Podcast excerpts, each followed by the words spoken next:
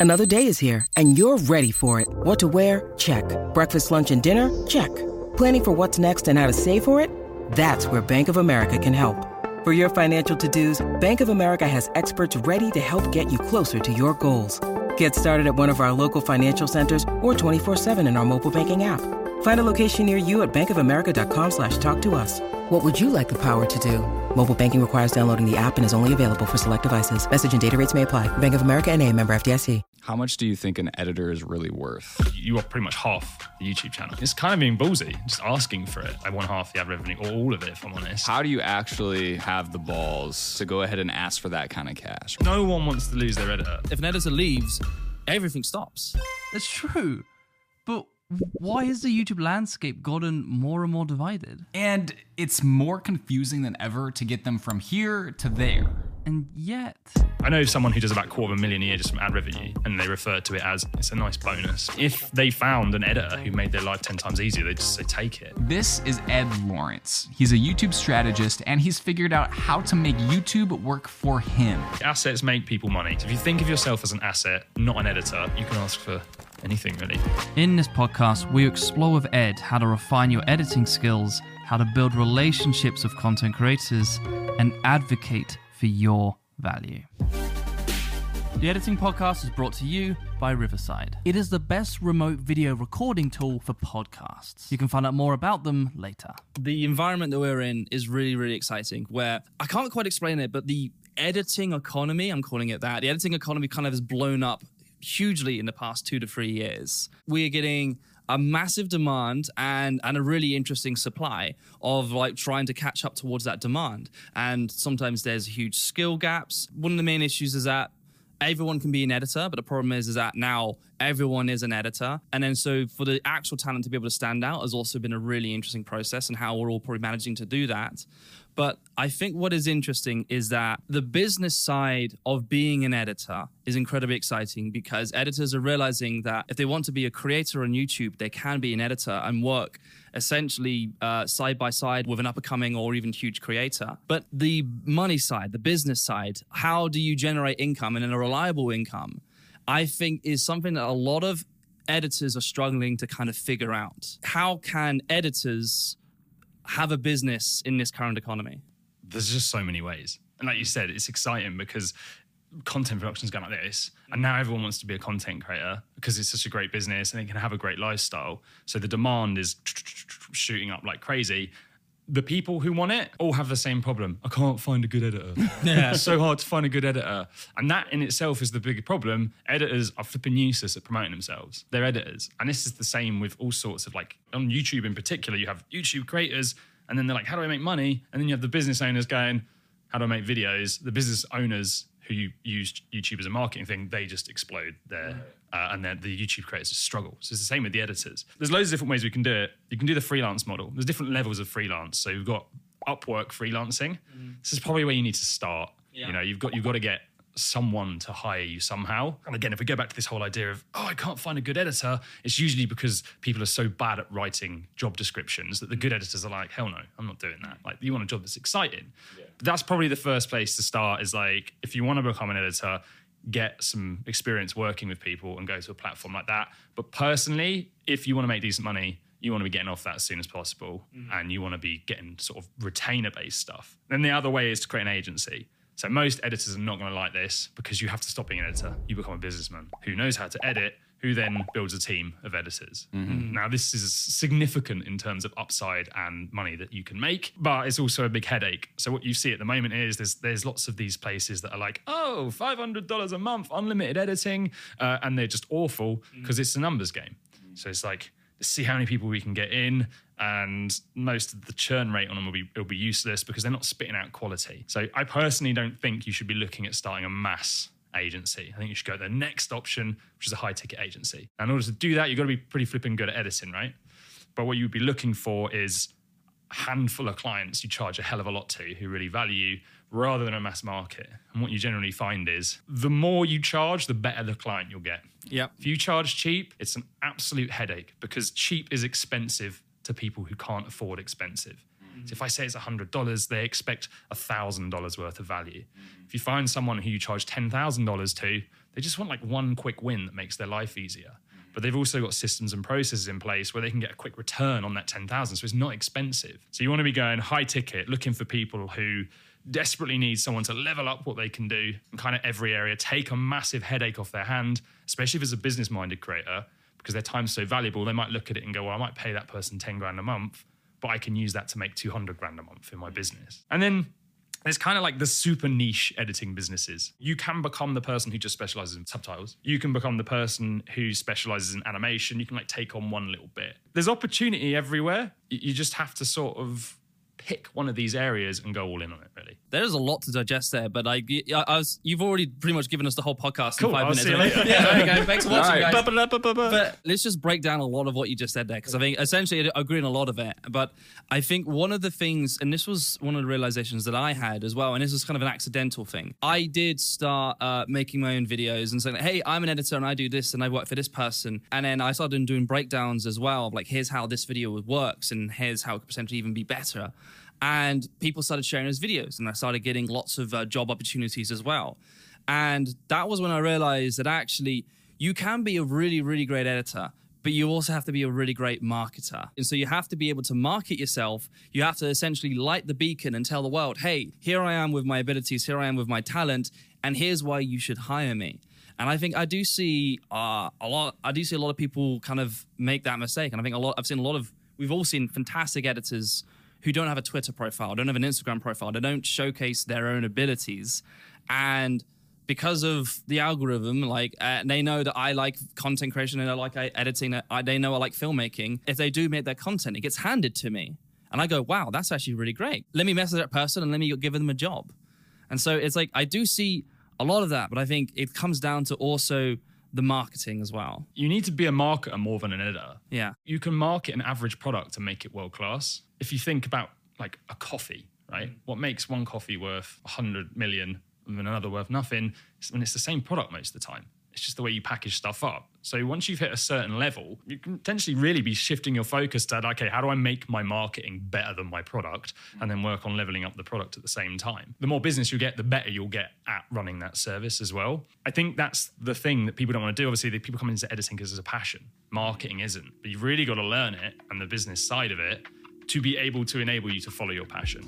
So this was recorded in our studio, and we also record podcasts remotely, and we're able to get that 4K crispy video with Riverside. If you're not using Riverside for all of your virtual meetings, you're making a big mistake. I've even been using it for consultations. As soon as we're done, I get to send them the entire recording. And not to mention the recording quality is frickin' it's good, which is why we like to use it for podcasting. And we love it because it records each audio and video track separately so that editing is such a breeze when we get into post. Which means our editor can get started on cutting it almost immediately. And even if you or your guest has absolute garbage internet, it doesn't matter. Because remember that one time when we were in the hotel room? I mean, the call kept on jostling. I thought we lost it, but because Riverside records locally and then uploads, the call was perfect. And it's easy for the guests. They don't need to install anything. You just send them the link and you can start recording. it even says like roll out the red carpet. It's kind of it's kind of cool. Yeah, it makes me feel special. It makes me feel so special. Riverside can also auto transcribe your recording and use its text based editing tool to edit it right there. If you're podcasting, creating video content, or recording online calls, then sign up to riverside.fm for free and use code editing podcast for 20% off. And you can find that link in the description, and we'll see you back in the interview. So what about marketing should you focus on if you're just an editor? You're like, I'm just wanting to get more business. How should I how should I go about that? The dumbest thing that happens is I get tons of emails. Hi, can I edit for you? Yeah. And, I'm, and I'm like, where's the video? Yeah, I've got- I I got two of those this morning. It's like, I don't know. Can you edit for me? You've sent me no link. Yeah. I don't know who you are. You've said nothing, and you get tons of them. And it's like, if you want to get business, find someone you want to work for, go and take one of their videos, maybe one of their older ones, and just re-edit it and try and make it better than their latest one. And go, look, this is what I do. Seeing is believing, right? It's, it's show, don't tell. So if someone sent me that and they were like, I took one of your Film Booth videos and I did this to it, and it, and I was like, that's amazing suddenly I'm like, how much is this? How do I hire you? It's, it's a very quick decision when you see it. Mm. So you- you should be thinking of showing. We get quite a few of those a week, um, but I, and I do get those emails. I re-edited one of your videos. Uh, let me know what you think. You've actually already given me the effort, so I actually do feel a bit more compelled to give you the effort back straight away. And so I do click on those. Admittedly, I give them five seconds, probably less. If they can get me past that five seconds, I go, okay, actually, this could be interesting. Let me see where we can keep going with this. 99 out of 100, I still can't get past the first five seconds, but I've still engaged in those emails anyway. So they've done the right thing. They've sent it to like the world's top YouTube editor, right? And if they get a knockback, keep doing it. Yeah. Send it to someone who isn't the world's top YouTube editor. You're still potentially going to be 10 times better than what they've already got. Aiming big is great, but um, I work with educators and I know so many of them are just like, this is the biggest headache. I just want someone who makes my life easier and my content better. So you could always go, right, let's try someone else, see what I can do with their content. To me, that is just the way to go. Just keep doing it until you find something. And then the cool thing about YouTube in particular is once you've got one, they'll tell their friends. Right. Like you will be booked out within an instant. That's what actually happened to me too in my freelance editor journey was pretty much every single client was word of mouth. Yep. And so I only had to do I only had to reach out to one guy and I sent him an Instagram DM and I said, "Hey, here's my reel. Here's why I'd like to work with you. Here's why I love your work and how I think I can make it better." And then like within a month, he didn't reply for a while, but he, then he got back to me. And after I worked with him for a little while, I just started getting emails. I just started getting Instagram DMs, and so I think it's it's really just about honing in on one person, one creator, just one good client, mm-hmm. and the floodgates will open for you. Even if in the freelance model, you don't even need many. In fact, like two clients, especially if they're putting out like a video a week. I mean, you might only need one. So I tend to pay about two and a half grand to edit a Film Booth video for someone. And I only put two out a month. So they make 5K. They're a freelancer and they're looking for other clients. They can easily hit 10 grand a month. For me, it was the music video world. So I I needed probably about five to ten different music video directors that would constantly hire me, and then I would be booked out. So Yeah, I get that. 10k a month. Like I that's that's already really good like numbers for an editor. How much of a percentage do you trust them to get it done? They'd eased their way in. So they had done my other channel, which is way like lower stakes. I'm not teaching people to make YouTube videos. So I'm not as fussy. The most important thing for me was that I think this was the best thing where I was like, I like working this guy is I forgot to send him all the assets. Like I just sent him the files and he didn't bother me. I just got a video back and I was just like, oh shit, I just realized I didn't send you anything. And he just went, yeah, I just Googled it. And I was like, "Ah, that's amazing. So many editors would have been like, you need to send me it. So now that's the system. I send him stuff. Sometimes he does to come back to me, but that time saving on me is worth significantly more than I pay him because I can just get that out of my head and it just turns up. Yeah. But I think the way you should look at it is you want to get to a stage where there's no feedback and you'll, you'll do this from mistakes. So when I used to have a production company, you, you eventually got less and less and less feedback because you know the little, little niggly comments that come, mm. right? The editors really become an asset that enable people to develop a business. Mm. And it's, it's one of the biggest sort of blockers for creators is that they don't get that time back to run their business and then they don't make any money and it all goes bad. how much do you think an editor is really worth? There's two sides to this. So what they need to do is value their time in the result it gives the client. So let's say if I hire an editor and I pay him five grand a month, and that frees up two weeks of the month, and if I value my time at a grand an hour, I've potentially made 50, 60k or something, right? And that's how a lot of business people think. That's why for me, the business guys, it might, not be as sexy and fun as the entertainment ones, but the good business owners are thinking like that. They're like, oh, five grand. Well, hang on a sec. I was going to make me 100 grand. Cool, let's do it. It's, it's a quick win. So how do you, as an editor, You got to work that out. So you got to work up to it. It's scary, but what you need to do is build a relationship and then double your price, right? So you need to get to a stage where they're loving you and they're like, this is fantastic. You know, there's no feedback. Because if you turn around and say, look, I'm in demand, you know, I'm also aware I'm adding a ton of value to your business, you know, growing, I need paying double, I'd struggle to say no because they've got to go, oh, I've got to find them again. I've got to do this. We're getting on so well. So yeah, you, you shouldn't be afraid to have dramatic price swings once you've built that relationship. And again, if you're working with the businesses, a lot of them will be like, good boy. I like that we're talking about this, but if I'm honest, I feel like this is a bit of like the end game part of it. Yeah. This is where we all want to be. Yeah. But navigating to get to that point is probably significantly harder to do than it is to be said. And also, that market is a lot more smaller compared to, I would say, the middle class market where there is like uh, where there is the uh, the clients are spending 500 a video 1000 a video or probably even probably even less. There's more of those people and there's more editors in that bubble. How can they navigate through that industry and potentially try to graduate into i would say the upper class industry? Well, you've got to hone your craft, right? And really, what I, the way I look at it and do marketing, you need to become known for something. So you need, like I said, like yeah, there's the person who just subtitles. It's boring as hell, right? But if you get labeled as someone who does something exceptionally well, you move up the ranks. You're also going to use that time to figure out who you like working with and not. And actually, this is a really important stage because I can smell a bad client a mile off now just from their first email. And you're like, oh, all of the signs here are just like no. and you have to learn which clients to say yes and no to so you can get there. So yeah, you're gonna have to put in the reps. Or if you're always thinking this is not my end game. My end game is bigger than this, and you have an idea of who that person is. You can start to use it to funnel out the right and the wrong people, and then just go by referral. Just, just the, the way I look at it is this: if someone pays you to do a job and you go in and do 100% of your efforts, it's not enough. Do 120% of what they've paid you. Obsess over getting better and better, and also just try and learn business, marketing, and especially sales, which a lot of people aren't going to want to do. Read a Hormozi book. If you can build those skills together, you'll, you'll get out of that mess. But you really got to give it your all. What's interesting then, if there is, you also said uh, you can sniff out a good client and a bad client. What is a good client and what is a bad client? A good client is one who, firstly, they probably have a lot of experience working with people. There's no stakes. The stakes aren't too high for them. So they've usually they usually think they're getting a good deal. They're not gonna give you endless feedback. They're not gonna think they know best. Like as me as an editor, when I work, I did fourteen thousand videos. as production company, I edited most of them. And he got to the stage where the editor would be like, change this and this. And I'd be like, no, that's just dumb. It's going to wreck it. And you know, right? You know better than the client most of the time. So you Yeah. can kind of push back. So if they're too controlling, if it feels like, oh, there's so much at stake here, if they're nagging, if they write really long emails, like this is exactly what I want, just hit delete. Like we shouldn't be reading books. because the, the good guys ain't got the time. They just want everything quick. Yeah. A good client will probably just hire you to test you out and then they'll be judging you silently. That's what I hmm. tend to find. So they'll, they'll see something they like and then they'll be like, right, let's test you out. And then they'll give feedback or say goodbye. I think a good client will also, like, you can look out for stuff like if they talk about their team, okay, they're used to working with people and hiring people, they're going to have systems in places. Um, they probably know how to be a good boss rather than the people who are new to it who don't.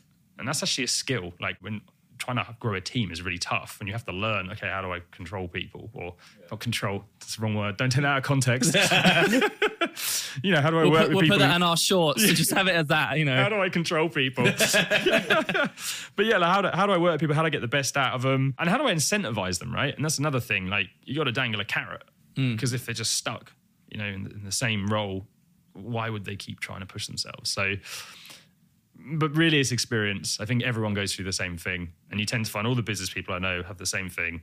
They're paying a lot, they're way better to work with than if they're not paying much at all. You said something interesting there was dangle a carrot. I think a good incentive can be you're a good client. We don't have to communicate that much. We can both get the job done. Great. Like stress level zero. That's a, probably a good dangling carrot sort of experience was like, this is manageable. I'm not pulling my hair out. Other incentives can be, I call them residuals because I'm from a traditional background, but people are calling it ad rev share. Dexerto tweeted out that Destiny, who is a streamer, gives his editor 45% revenue share on his videos. And that then gives uh, that editor the incentive to, I want to make sure this is the best video possible because if this video continues to grow and increases his AdSense, I get more of that as well. But if he didn't have that, he has no reason to potentially be working up his skill because it's like he's probably settled. What other ways, or probably even that way, like could creators encourage uh, their editors to continue upskilling their ability? yeah, the revenue share makes perfect sense. You are, at the end of the day, in terms of creativity, you are pretty much half the YouTube channel. Yeah. So, uh, or maybe like 45% or something, but it's, it's a rough, it's around that. So again, it's kind of being ballsy, just asking for it. It should be, if you want a long-term relationship and every creator is going to want to hire each of you that wants a long-term relationship, it should be something you bring up at the start and go, look, I'll take the pay. If I'm here in three years time still, I want half. If you've grown to this amount of subscriber count, if your revenues hit this, I want half the ad revenue or all of it, if I'm honest. I know someone who does about a quarter of a million a year just from ad revenue, and they refer to it as it's a nice bit of like it's a nice bonus, but the business makes so much money. Mm-hmm. I reckon if they found an editor who made their life 10 times easier, they'd just say take it because it's not it doesn't have enough meaning to them. There's an example recently, someone was telling me that someone edited for free on a YouTube channel for a year with the uh, agreement that I get the ad revenue. Uh, the next year they made like a thousand dollars. Uh, The next year it went up to ten, and then it's like three hundred and fifty thousand they're making now because they've helped this channel grow. Now, of course, you have to be in a position where you can do free, right? Yeah. You can but survive for a actually, do you know what? If you're yeah. young and you live at your parents' house, But you would have to convince the parents, like, like, like, yeah, da- like, yeah, dad, I'm making an income. They might like disapprove, but if you can prove it to them, like, hey, this can work out. Yeah. But what if it doesn't work out though? What if you take that gamble and the channel never takes off? you'll have just built a huge amount of experience. That's true. There's literally no downside. You either just don't make money and learn a ton, mm. or you make money and learn a ton. I mean, you said that editors might contribute up to 45, 50% of the value to a particular YouTube channel. And so, how do you actually have the balls as an editor to go ahead and ask for that kind of cash or to go ahead and say, hey, this is the value that I have, this is what I need to be making? How do you, how do you make that happen? You've got to be very confident. Just you can't go in there being like, "Oh, ex- excuse me, do you mind if I have a pay rise, Mr. Officer?" Um, no, I think one one little hack would be you do it after a win. So let's say you edit a video and it blows up and gets a million views. That's your time to ask. But um, you've also got to make sure that you are providing that. You know, you need to be kind of asking questions that you get feedback along about how things are going. If they're saying stuff like, "I couldn't do this without you," um, you know, this has been game changing, the channel's exploding. Well, that's a good sign, right? If they're not saying that, you know, and it's just like, yeah, this is all right, they're just going to say no potentially. So I also don't think it will do any harm getting a no. Really, it's just a case of if you don't ask, you don't get. But you need to make sure that you've built a good relationship, they trust you, you're adding a lot of value, and then ask. But even with that, I think the implication of that could be let's just say, uh, all right, you're not going to give me this raise, then I'm out. And then what that then does is you have to start looking for another client, or maybe you've now just lost half your income. So kind of the pressure's onto you a little bit. If you actually instead probably maintain and developing that relationship, let's just say that creator did have excellent potential and you probably knew it, but because they weren't giving it to you now, you then choose to leave and then they blow up. And then part of it can probably be like, ah, shit, what if I stayed? What are the pros and cons of maybe working with someone in the short term or more so developing a long term relationship? So the short term, the pros are going to be you get good and actually someone else poaches you. So you leave. Or what you find is lots of people are offering you places. And this will happen a lot.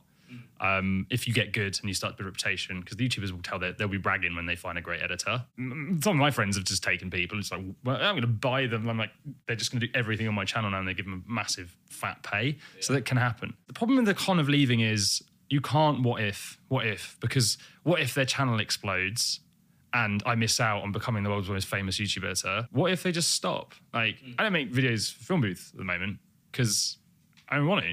Mm. My editor's not getting paid. You know, he's not got any work coming in on that channel. So what if I quit? Mm. Oh, that's gone by. You know, I'm, I'm not worrying about the editor. I'm looking out for myself, right? So that could be another way of looking at it. You kind of got to follow your heart, you know. so I'm being cheesy, but it makes a lot of sense. You go, is this making me happy? Do I think there's a future here? Just be open and ask them. For long term, the pros are exponential. You know, if if the creator gets big and they start selling merch, or you know they're like, right, I want to start another channel. Will you help me build a team? Or they're like, I want to build a flipping editing business because all my YouTube buddies are so impressed with my editing. Let's do that. There's unlimited amount of potential if you stick with someone. And of course, the con is if you stick with them for ages and you never progress, then really that's that's on you. Like you you gotta you gotta communicate what you want, and you gotta say this is what I want from my from your business, and I've been here years. Where's this taking me? Because no one wants to be stuck in a dead end, right? Right. So I think if you're open with the person, especially if you are in a long term relationship, you should decide based on their answer. If they turn around and just say no and nothing happens, it's like, cool, I'm gone. No, I think that's interesting because it seems like you're putting a lot of the responsibility on the editor rather than the creator. Lots of times in these conversations, we're like, "Oh, creators need to pay their editors more. They editors are being stifled." But really, what you're saying is, you know, you gotta you gotta be able to ask. Well, it's not, look, the, the, creator's to have a ton of things on their plate, and it might not be, you know, intentional. They might have just forgotten to be like, right, let's have a chat about the future. Um, I don't think many of them will be sitting there going, oh, I don't want to pay him anymore. And if they are, they probably shouldn't be working with you. So I don't see why the editor shouldn't just bring it up. Like people have brought it up with me and just said, pay me more. And I'm just like, okay. Or if I don't want to work with them, I'm like, well, for longer or something, you know, I'm like, okay, well, maybe it's direction change. And I just say no. So it's essentially don't be afraid to put the seed in their head because Right. yeah, they're, they're simply not thinking about it because they they are managing a business and so just hey, this is another thing in your business you should think about and they go yeah, you are great, you have been really reliable, of course have a raise. Yeah. No one wants to lose their editor in the YouTube community. Oh yeah, it's a nightmare. Like if, if an editor's if an editor leaves, everything stops. And you also forget, like, so I edit. So if they leave, I'll just edit. Most people aren't very good at editing, right? So they get an editor who's good and they leave and they're like, oh, I'm going to sit down and edit. And then they have this fear of the community. Like, oh, I edited a video. Are they going to cast me out of my own tribe, you know? So there's a deeper, there's a deeper problem there. So yeah, you become an asset. And at the end of the day, assets make people money. So if you think of yourself as an asset, not an editor, you can ask for anything really. As the web media economy has been developing, I think we, of course, adopted the word editor from traditional. And I think we also kind of adopted a lot of the traditional values of what is that label of an editor. But as we've developed and matured into our own direction, I think we're beginning to think that the label editor is actually a little bit outdated and probably a bit of a mislabeling. We've talked about it before where editors are sort of uh, actively involved, the person right next to the creator and making sure these videos are as the best as they possibly can be, very intimately involved, so much so that you say like it's kind of the editors are 45% of the channel. We even had this conversation with Tony Santos, who works with Thomas Frank, and he kind of labeled what he does is he's not an editor, he's a creative assistant. And he helps uh, Thomas Frank in, like, again, the vast majority of that channel. And editing is part of that process. And so I think a bit more of a modernization into the editor label is I sort of see it a bit more of a being a creative assistant for the creator. I'd way more hire a, a YouTuber than just an editor. like, But there is a danger that you spread yourself too thin. Mm-hmm. So if you want to be a really good editor, you've got to focus on that. Yeah. One red flag for me normally is my editor's doing the thumbnails, and I'm like, "Ugh, that's not going to turn out very well. Because mm. thumbnail design is a beast in its own. There's about three people in the world I trust to pass on to my clients at that. But if you got really good at it and you were an editor, that's two very high paying jobs potentially in terms of value that you provide to people. If you can film with the client, I love it when I hire a videographer. It just makes my life so easy.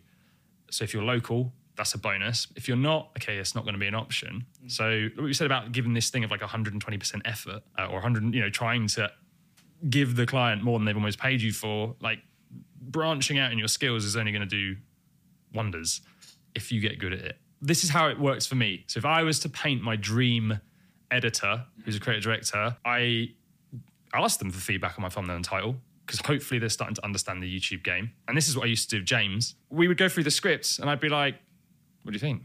Ah, this bit. What if we did this? Because he's a creative, right? So he's got these fun ideas. And I was like, ah, it's a great idea. And then we would go and film it and he'd go and edit it, do the feedback and so on. So he would actually help come and film sometimes too because he was local-ish. Mm. So that's my dream is someone that helps me at every stage. Yes, they're the editor, but they're a fantastic feedback loop as well. Mm. And I let them dive in and go, right, I've ta- I see what you're doing, let's make it better. And to me as well, I, I would kind of want to develop, right? And it's like editing's great. It does get a bit repetitive sometimes, but new challenges and new skills. And then, you know, suddenly you could be managing the whole entire channel. That's a much higher, and then you're managing the team. Suddenly you are the YouTuber. They're just turning up to film. So mm, you can leverage that definitely. Another trend, though, going along those lines that I've noticed is as editors join a channel, the channel becomes very successful. They continue to develop those skills, um, learning everything that the YouTuber actually knows about how to be a creator. They then go, well, you know, I want to do this for myself, so I'm going to go ahead and start my own channel. I'm going to become a creator, and the cycle continues. What do you do if you're inevitably going to have such an amazing editor that will just leave? Well, the first thing you do is they're going to give you an ultimatum. They're going to say, I want to go off my own, you know, unless something changes Right. and you have that conversation. If they're just like straight up, I want to go off on my own, great. Like encourage them, like help them out. it's an excellent opportunity for the reevaluation of the incentives. Like if they feel the desire and to want to go do their own thing, it's like of course giving them that option to go. But if you would also like to stay, what would you want? What is it that you want to be fulfilled that I can't give to you? Maybe we can find the opportunity for me to give that to you as well. And so, but it's still giving them the option, but ultimately, I would say making it their decision.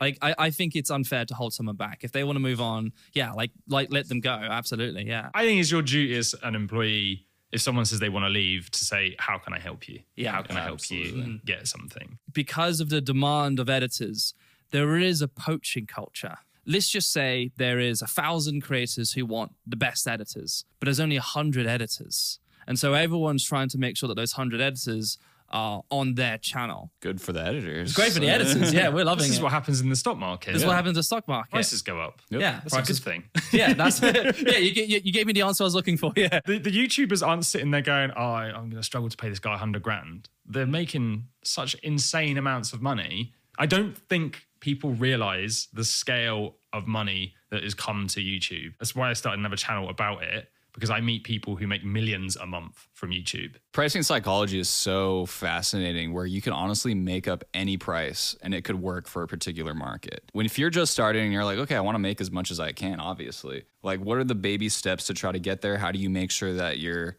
you know, value and your skills are matching your price and like what how do you get started? You got to think about what kind of business you run around, want to run. So you could go for like mass rather than having a few clients going for lots of people who are paying less. And maybe you'll be able to build up your skills there mm-hmm. to then work out the sort of clients that you want to work with. But I think it's just experience. Firstly, you've got to try different things. Like there's lots of different businesses you could start. So you might say, oh, I'm going to try some of them. I'm just going to do short form and then become the master of that over the long term. Or I'm just going to do storytelling, or I'm just going to do educators. But you might want to experiment to find that thing that works for you. Um, and then it's baby steps, really. But for me, it's really important to think about the end goal. Right. Because if you don't have that, you don't go anywhere. You just Right. zigzag. Right. So it's like, okay, I know what's possible. How do I get there? And what's my plan to get there bit by bit? And really, that is the only advice I can give is start small but think big. So you just get better, more visible, and then you can start to charge more. So niching down is good, and you can go really niche, like the, adding subtitles to TikToks. There was a young guy doing seventy grand a month. The Funniest thing about that is his TikTok channel is not about editing. He just has subtitles on it, and then he funnels people from that to say if you want subtitles like mine, and then he's got a team in the Philippines putting them on. He's raking it in. Oh wow, wow. But even like short form right now is a massive opportunity. The big gap for me is I don't want to think. I want you to repurpose my content and you to come up with the hook and work out what the best possible short form piece from this is to put on multiple platforms. That is going to be a massively in demand skill. Right now, everyone's like, I'll just repurpose it. And it's like, no, because I need a hook. It's a different ball game completely. Yeah. yeah. So I don't want to tell you, okay, I've worked out every hook because that's going to take me hours. I want you to go, we've worked out the best hooks. Here it is. It's not quite as sexy as like editing for Logan Paul, but there's a massive, massive demand though. so you could say, right, I'm going to get good at that. And then I'm going to have my passion projects on the side that I'm going to fund. Then I'm going to go for other clients and use my reputation I've built as a, a credible professional in one area to go wider. I actually do think right now most editors that's actually a really really great place to start. Yeah. Learning how to make short form and make that find the hook, make it effective. How could you clarify the point? How could you make sure people are watching through to the end in a satisfying way rather than a rather than a mental hijacking way? Learning that process and doing it in such a condensed process is actually really really important. And so I think it's really getting that experience, it seems to be the best place to start is small scale and then work your way up to the bigger scale. And it's great that you can do that now. Basically, if you want to master anything, like anything in the world, there's three things you need to do mm. focus, just pick one thing and focus on it, obsess, literally just obsess over that thing, mm. And mastery and master it. Also, what I love about the short form thing is you've got an amazing portfolio, right?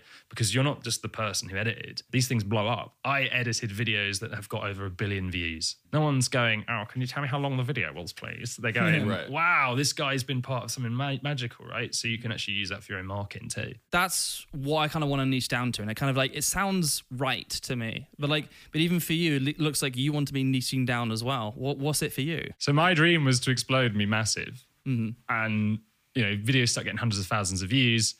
And what I noticed was video could get 300,000 views and people wouldn't book me. A video could get 10,000 views and my bookings would go crazy. And I was like, huh, turns out making videos about Mr. Beast is actually very good for my business and doesn't bring the people that actually want to work with to me either, who I can actually help. Basically, if you want to build a big business, you don't need many views at all. It's just credibility that you need. And most corporations in the world do not have 10,000 people who love them. So that's what makes being a creator so powerful is you build a huge community of fans that have a love and respect for your business that Coca-Cola won't have, you know? I think I want to niche down to being just the music video guy. So, Ed, if you don't know me, I, I, thought you were the music video guy. That's how I think of you. I am. I am, but I think the, here's my issue. So, like you said earlier, you got to be careful with what you go viral with. Yeah. I went viral with some K-pop videos, and so now my entire audience is K-pop fans essentially.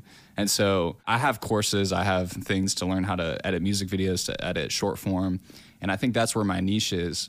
But my audience on YouTube, there's a very there's a very small portion of them that are actually interested in that, and so there's big numbers. But as far as the business, it's like not very significant. So, like you said, you know, you could get a video with 300,000 views and it doesn't really help your business whatsoever. And yeah, I love the K pop fans. Oh, they're Oh, yeah. great. We have so much fun on the channel. That's true, And that's they're true. amazing. But what you're saying about like maybe you shouldn't be going for views, maybe you should be going for the right clientele, that's really resonating with me. What do you think, Ed? Do you think I should really actually kind of shift my content if the priority is to make money through those course offers? Who's your dream client? Somebody who's wanting to go basically from zero to six figures being a freelance editor. Be commercials, Specifically with music videos. commercials and music videos. I would either consider pitching it as more around the, the the result of the money and then just be like, and we do it by doing music videos and products. I'm the guy that teaches editors to make six figures a year. Mm-hmm. So I always say to people, in three years' time,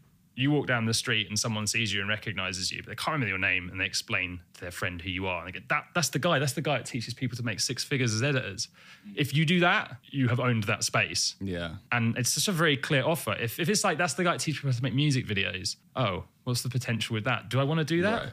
Right. Right. So the editor wants to make money. You then say we do it with music videos and products, and then they can go, I'm interested in that or not. But I would lead with the result and be like, this is what I live and breathe for is getting you guys to 100k a year as editors. I don't know use- if I like being known as that. Like that kind of makes No me feel does. icky. It does make you. Feel, it But- makes you feel icky, but it's what gets clicks. A guy I know, he he positioned himself as the guy that helps you land twenty five thousand dollar clients. Very specific, and he just went in on that. And he's like, when we went in on this one result that people wanted, it changed the way people looked at us. It is icky, but it's not as bad as you know struggling to pay the bills. That's right? true. Yeah. That's true. it just keep this keeps coming down to branding. It's like how you brand yourself, how you label yourself, and then that attracts the specific clientele. And I think actually owning it, it seems to be like rather than just like kind of semi-committing to it. It's like if the if the more you confidently tell the world this is the type of person who I am, that will be the type of clientele that you would get. Yeah. And it's just and it is about that essentially about that confidence. It Sounds know- so simple. It sounds so simple, but it's like you're right, but it's like kind of giving yourself permission to think like that. I think is the hard process that a lot of editors struggle with. I think YouTube is traditionally known as a place where, you know, sometimes creators or at least people working under the creative business don't get paid the best. How do you tell? Have you seen anything like that? What's your take on it? I'm shocked sometimes at how low the editors get paid from some of the biggest creators on the planet because you can see their ads, right? And it's like I, you're making millions a year. I know you've got a big team and stuff like that, but you're paying sixty thousand dollars and you're looking for like a head editor. You know, you don't pay a CEO of a company sixty grand a year. You pay them four million, right? Because that the value that they're adding. So I'm always surprised. I'm like, why are people doing this? Because they should be doubling it or tripling it, right? Because of the value they're adding. They're taking advantage of editors' aspirations. Like it, it's like the label I can say I've edited for X big creator. So fine, I will take that 50k a year gig. sometimes I look at it and I'm like, you could lose another 50k mm. a year and it would make no difference. You probably wouldn't even notice in your bank account, but that person who's providing so much value is life changing. If you find the right person and they're providing tons of value, they're always on time, you know, they're adding in these extra things, then you should just naturally want to pay them more. But I think I don't think I don't necessarily think it's the creators doing it intentionally. I think what's happened is the going rate has been set and no one's challenged it. You really are showcasing the importance that an editor shouldn't just be an editor who knows how to do things creatively. They should know the practical applications on how to do business. How can they learn to do business? the quickest way, just read Alex Hormozi's $100 million offer book. He just took all the business advice business coaches have been telling for years and just put it into a really simple book about creating offers. Um, and then take Jeff Bezos's approach of customer service. That's the number one thing to get right. It's like, how can I serve these people to the point where they're like, oh my God, everything else sucks. And I remember books are great, right? They were so like boring to me for a long time. I remember reading one and then doing some what it said, and I was just like, oh, we like doubled our turnover this month, and I was like, wow, books are great. Like every time I read one, everything explodes. So experience books, YouTube's great. Hormozi's Hormozi's got some strong messages. This guy called Sabri Suby. If you really want to go deep on marketing, uh, he's like next level. Um, and Twitter, I find really good for learning stuff. So, so it's simply putting yourself in the environment that encourages you to think about it. I always saw the editor editor industry and the business industry, and I kind of saw those two different bubbles. But like, there is now a huge overlap between that. And if you do want to be a successful editor in a really, really competitive industry now, the best editors are simply the best businessmen.